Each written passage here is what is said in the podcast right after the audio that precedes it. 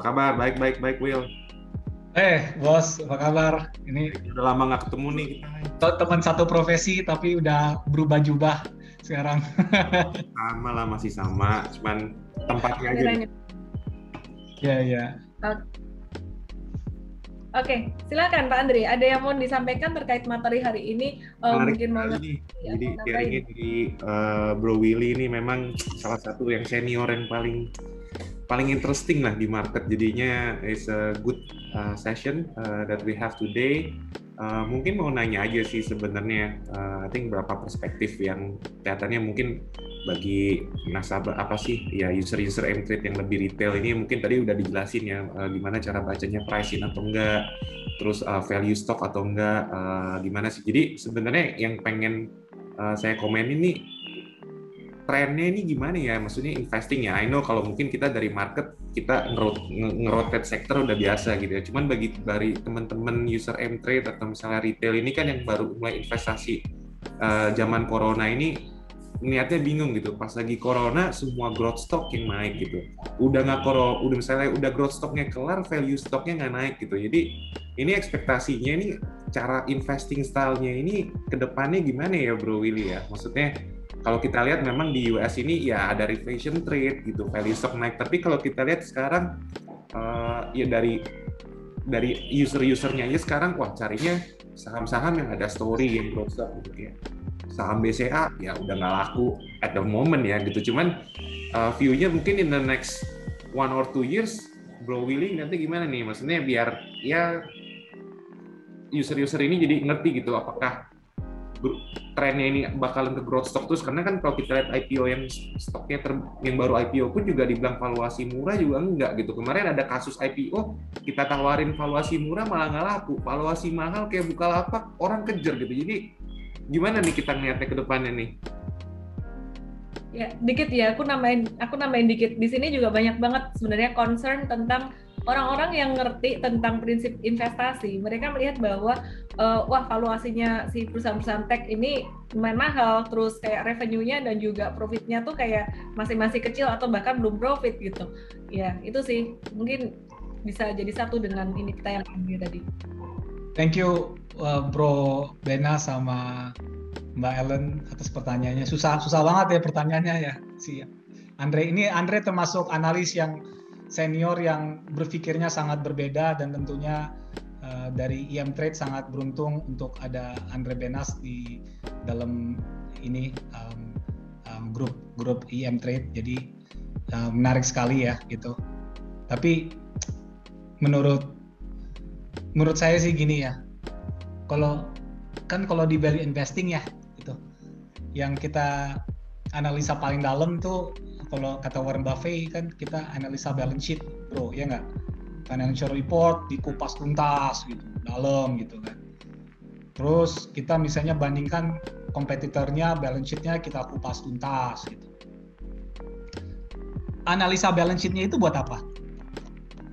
Supaya kita tahu kira-kira cash flow-nya mana yang lebih baik, dari sisi ekuitasnya mana yang lebih kuat. Ya. Jadi kalau misalnya ada downturn, semestinya perusahaan yang lebih besar ini bisa caplok perusahaan lebih kecil, ya kan?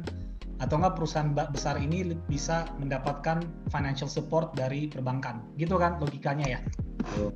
Value investing ya, value investing 101. Tapi kalau ini namanya capitalism ya. Jadi capitalism itu kan kita di market capitalism berpindah dari satu pihak ke pihak yang lain. Ini gue bukan ngomong secara teori ya, ini gue cuma ngomong secara pengalaman gue di market aja gitu, pengalaman saya di market gitu. Tapi kalau perusahaan yang kecil ini justru malah dapat uang dari foreign investor atau dapat venture capital ya, analisa balance sheet itu makin tidak berlaku dong. Ya kan? Karena ada likuiditas yang berlimpah ya. Jadi kalau capitalism itu yang tidak self-correcting, ya. Capitalism without self-correcting, ya. Itu value investing 101 lebih irrelevant. Itu dulu mungkin mindset-nya gitu. Makanya kan sekarang ini kalau kita notice, Andre Benas juga paham lah banyak perusahaan-perusahaan join sama temennya gitu, ngegeng-ngegeng sekarang kan. Yeah. Kita ngeliat konglomerasi itu ngegeng-geng. Nah, saya nggak mau sebut nama, tapi perusahaan ini dia temennya ini, yang ini temennya ini, temennya ini gitu. Kita lihat banyak terjadi ngegeng-ngegeng. Jadi gimana kita bisa melihat hanya soal perusahaan itu, balance sheet itu semata-mata gitu. Kalau memang ada likuiditas kenaikan $4 triliun di Federal Reserve yang itu berlimpah ke global dan segala macam, itu sulit sekali ya. Gitu. Jadi kalau kita mau melakukan stock picking ya, mungkin kita harus, teman-teman harus tahu dari sisi time frame juga sih, Bro Benas. Gitu. Kita time frame-nya ini mau jangka panjang yang 5 tahun, 10 tahun, atau 1 tahun, 2 tahun, atau 3 bulan, 6 bulan. Ingat, nah, problemnya Bro Willy, kadang-kadang user-user baru atau investor-investor kolonial ini nih pengennya kalau bisa yang seminggu naiknya double gitu kayak kripto. Oh. Problemnya kan gitu kan. Kalau kita mungkin ya udah biasa gitu. Mungkin ya ada floating loss 3 bulan, 6 bulan atau misalnya sampai setahun pun oh ya asal ininya ada gitu. Cuman kadang-kadang nih user-user baru atau misalnya yang kayak investor-investor baru kan baru ngeliat floating loss sebulan aja gitu kan. Wah, udah gerah nih company. Oke. Menurut saya ini agak beda ya kayaknya sekarang ya Bro Widi kalau diperhatiin ya. Iya. Jadi kalau di kacamata investor retail, kalau memang mau mainnya short term atau apa itu nggak masalah. Yang penting manage risk ya. Mungkin Mbak Ellen udah sering banget itu kan ngomong berapa persen dari portfolio apa harus manage gitu. Mbak Ellen udah paling jagonya lah mengenai managing risk gitu. Tapi kan mungkin juga harus tahu kalau ini main bandara gimana, kasar apa enggak, itu salah satu contohnya. Terus kedua technical analisisnya gimana, ketiga volumenya gimana, liquid apa enggak gitu. Kalau sama masih liquid, ya udah main cepat juga nggak masalah, liquidity-nya itu nggak bakalan shrink. Kecuali likuiditas itu memang dihasilkan misalnya cuma 3 broker tektok doang gitu. Ya itu takutnya liquidity-nya bisa shrink. Tapi kalau liquidity-nya itu sudah well distributed, kita lihat aja di RTI. Kalau buy sell-nya itu brokernya merata, volumenya ya itu barang udah cukup well distributed gitu. Kan sebenarnya itu salah satu caranya ya. Jadi kalau RTV-nya data 100 bio, terus sentimennya masih ada, terus sosial media itu masih dimainkan, sentimennya masih kuat, terus ini tidak ada resiko selling pressure ya menurut saya hajar aja gitu. Ini kita main short term ya Bro Benas ya, jadi ini di luar konteks ya yang fundamental analisis segala macam ya gitu. Tapi jangan sampai kayak gini, oh likuiditasnya menarik nih, tapi Bro Benas tahu nih ada investor, misalnya barangnya di harga 500, Bro Benas tahu ada investor gede itu dia punya barang di 800 dan dia memang sudah ada mandat misalnya dari induknya harus jual, takutnya dari 500 sampai naik ke 850, 900 diguyur, boom, karena likuiditasnya tebal gitu. Jadi kalau investor retail mau main pakai cara kayak gitu nggak apa-apa menurut saya sih, karena marketnya mendukung untuk itu. Marketnya itu mendukung paling nggak sampai akhir tahun ini mendukung Bro Benas.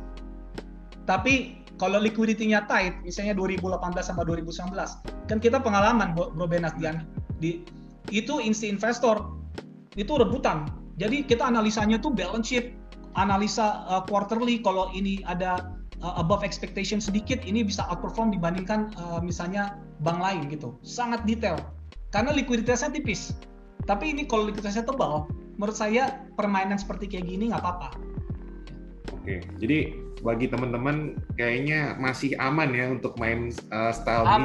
Aman bos, aman. At this corona. Lihat aja Fed balance sheet masih expand bos. Yes, ya. Yeah. Bicara tentang sentimen dari Amerika nih, ada yang nanya juga sentimen dari isu taper tantrum dampaknya gimana buat market. Terus kemudian sekalian deh. Berdasarkan valuasi ini, MTEK dan MPPA udah tercapai dong targetnya. Ya, silakan Pak Willy atau Andri.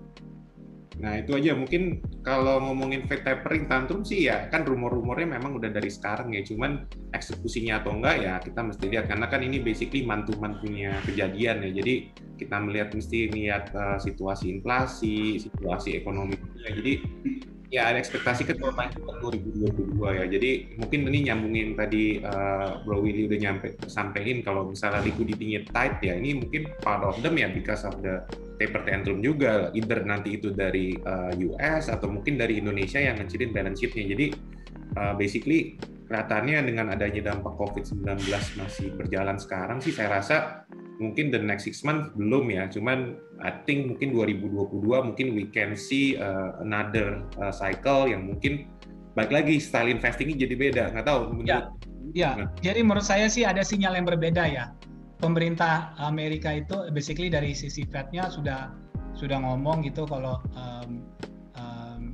bisa ada pengetatan balance sheet ya atau taper tantrum gitu karena memang dari sisi inflasinya itu sudah sangat tinggi ya, sudah melebihi dari long term benchmark mereka sampai tahun 2023. Tapi itu kan memang sampai bulan Mei aja bro, inflasi 5%. Semestinya di 3Q itu bisa turun ke 3% dan bisa turun lagi ke bawah 3% ke normalized level, sehingga ya ini belum tentu terjadi. Jadi kalau saya lihat dari Amerika ini, komunikasinya mereka ini berbeda sama taper tantrum yang terjadi di 2013-2014. Ekonomi dunia dibiarkan overheating, habis itu baru mereka kasih sinyal kontraksi. Marketnya langsung turun kan gitu. Kalau sekarang ini mereka main kayak beberapa message saya perhatikan gitu. Jadi ininya mau kontraksi, tapi di sisi lain juga pemerintah Amerika mau meningkatkan infrastruktur budget sebesar $2 trillion gitu. Print duit lagi tuh. Duit lagi nggak tuh?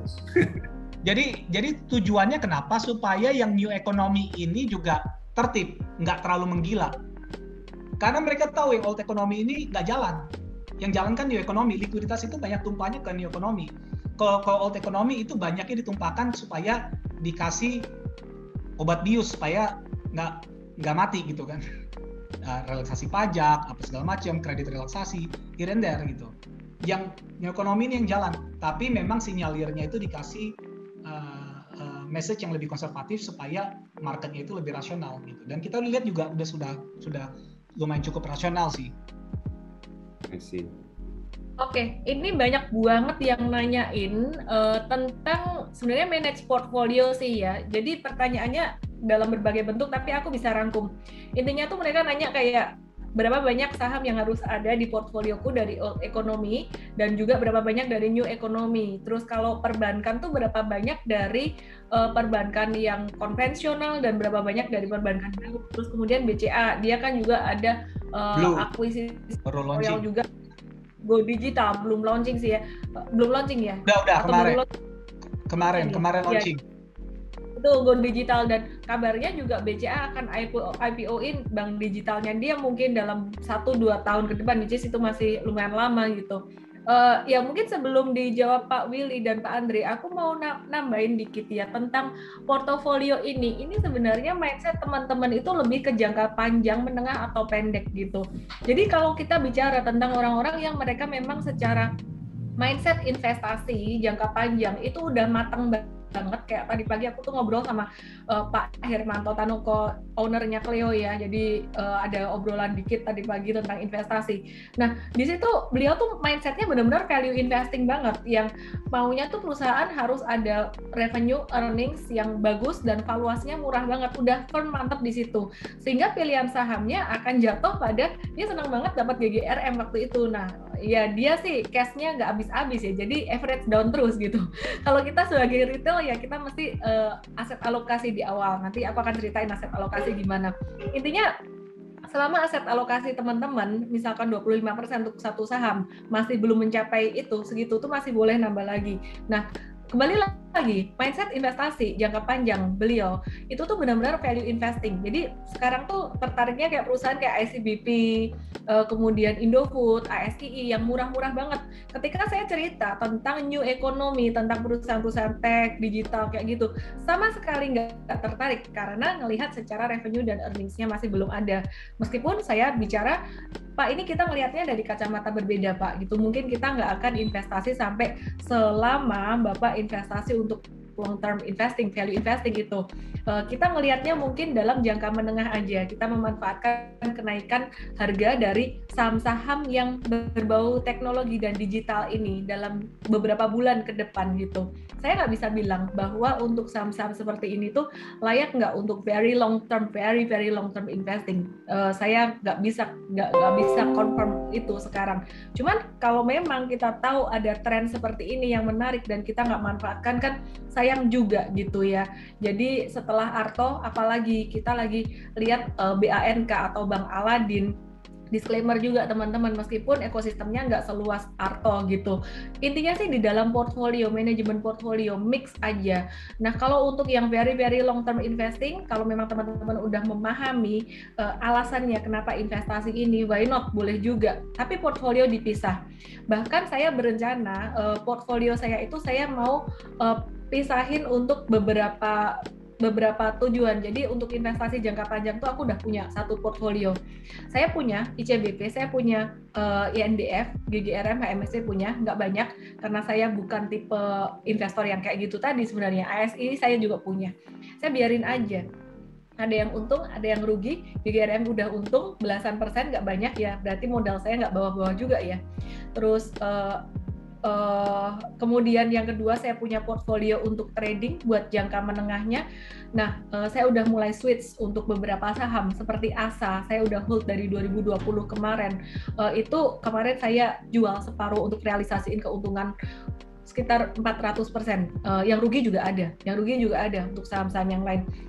Contohnya kayak BJTM kayak gitu, aku juga sempat rugi. Nah, jadi di situ aku cuan dari ASA ini aku alihkan ke saham lain yang memang untuk jangka menengah. Contohnya ya kemarin, beberapa hari kemarin saya baru aja beli BANK, terus saya baru beli AGII, terus ya mirip-mirip sama kayak saham teman-teman gitu. Terus ada Excel Friend juga, disclaimer. Nah jadi di sini memang tetap harus dibagi. Berapa banyaknya susah kalau diomong berapa banyak, sesuai karakter tiap orang gitu. Jadi aku lebih suka jangka menengah. Aku nggak sampai di jangka pendek banget. Jadi kayak AGII gitu, saya jual nggak? Saya nggak jual. Ini sekalian ngejawab satu pertanyaan tadi ada yang nanya gimana caranya biar nggak galau ngejual satu saham. Dimana saham itu sebenarnya bagus menengah. Caranya adalah nomor satu mesti pahami banget kenapa ngehold dia jangka menengah. Kalau AGII memang ada melihat prospek dia selain dari penjualan tabung gas untuk healthcare, untuk kesehatan. Kalau misalkan COVID ini udah nggak ada, kemungkinan besar dia akan diuntungkan dari industrialisasi gitu ya. Jadi tabung gas untuk industri. Jadi saat ini sih saya masih hold aja, dan kemarin kita beli di sekitar 21 Juni dapat harga lumayan bawah, why not gitu. Udah untung 2 digit ya, hold aja. Mindsetnya itu. Kalau punya di modal atas, nah mungkin itu buat swing trading, tapi kalau modal bawah aja. Kemudian poin yang berikutnya biar bisa ngehold agak lamaan adalah jangan pakai semua duit all in, karena kalau udah masukin all in itu yang bikin galau. Kembali lagi menjawab pertanyaan saham old economy atau new economy, karakternya totally different. You have to find out Anda ini tipe yang bagaimana. Kalau nggak tahan ngehold saham lama, nggak tahan dengan fluktuasi, jangan long term investing.